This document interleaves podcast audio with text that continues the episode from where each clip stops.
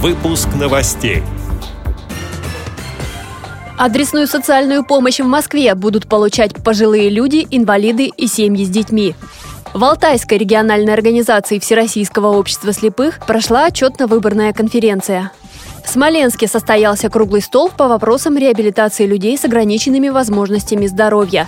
Бийское предприятие ВОЗ получило награду в региональном конкурсе. Далее об этом подробнее в студии Анастасия Худякова. Здравствуйте!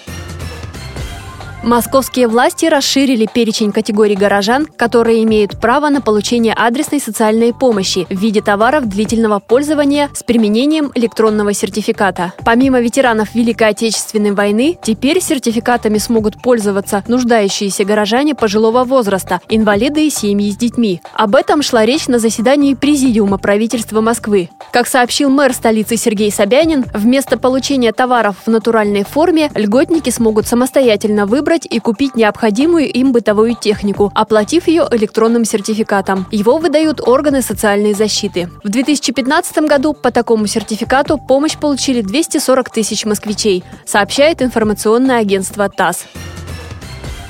В Алтайской региональной организации Всероссийского общества слепых прошла 25-я отчетно-выборная конференция. На нее прибыли 30 делегатов из семи местных организаций ВОЗ. В работе конференции приняли участие полномочный представитель президента ВОЗ в Сибирском федеральном округе, председатель Иркутской региональной организации Галина Катрук и начальник управления кадров и правовой работы аппарата управления ВОЗ Владимир Рузляев. Представители органов государственной власти Алтайского края отметили тесное взаимодействие взаимодействия с региональной организацией по защите интересов инвалидов по зрению. По итогам голосования председателем была избрана Светлана Борисова, которую также избрали делегатом на 22-й съезд ВОЗ. Председателем контрольно-ревизионной комиссии стал Иван Приходько.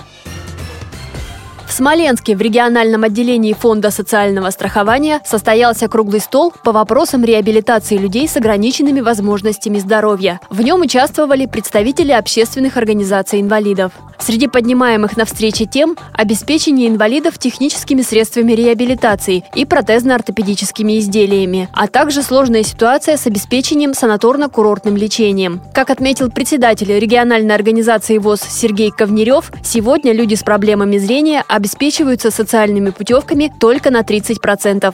По путевкам э, разговор это очень сложный, потому что денег не хватает. И поэтому логически получается раз в три года инвалид может съездить по путевке а не каждый год. Ну, и намечались различные пути решения этого вопроса. В том числе, например, в нашей санатории Всероссийского общества слепых есть проблема с закупками путевок, потому что деньги в регион поступают поздно, например, в марте, а санатории уже, как правило, у них заказ сформировался до года. Примерно так, как случилось и в этом году. Значит, мы ставили задачу, чтобы как-то решать, чтобы эти путевки, э, тендеры проводились раньше, чтобы в санатории общества наши могли участвовать, потому что, естественно, для инвалидов по зрению самое лучшее санаторий это наши Машук, Солнечный берег и Сосны. Но задача эта серьезная, ее надо решать на государственном уровне. Осматривался вопрос о доступности наших местных санаториев, как там реализуется государственная программа «Доступная среда». Буквально на днях будут собраны руководители этих санаториев, где этот вопрос будет обсужден. Решение доступности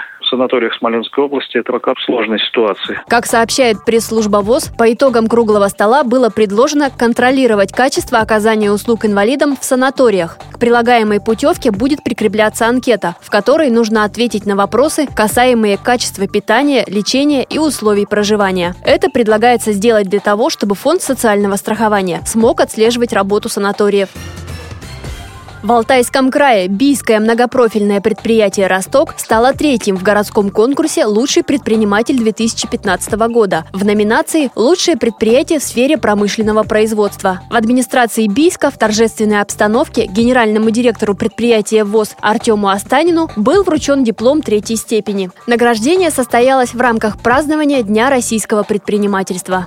С этими и другими новостями вы можете познакомиться на сайте Радио ВОЗ. Мы будем рады рассказать о событиях в вашем регионе. Пишите нам по адресу новости собака ру. А я желаю вам всего доброго и до встречи.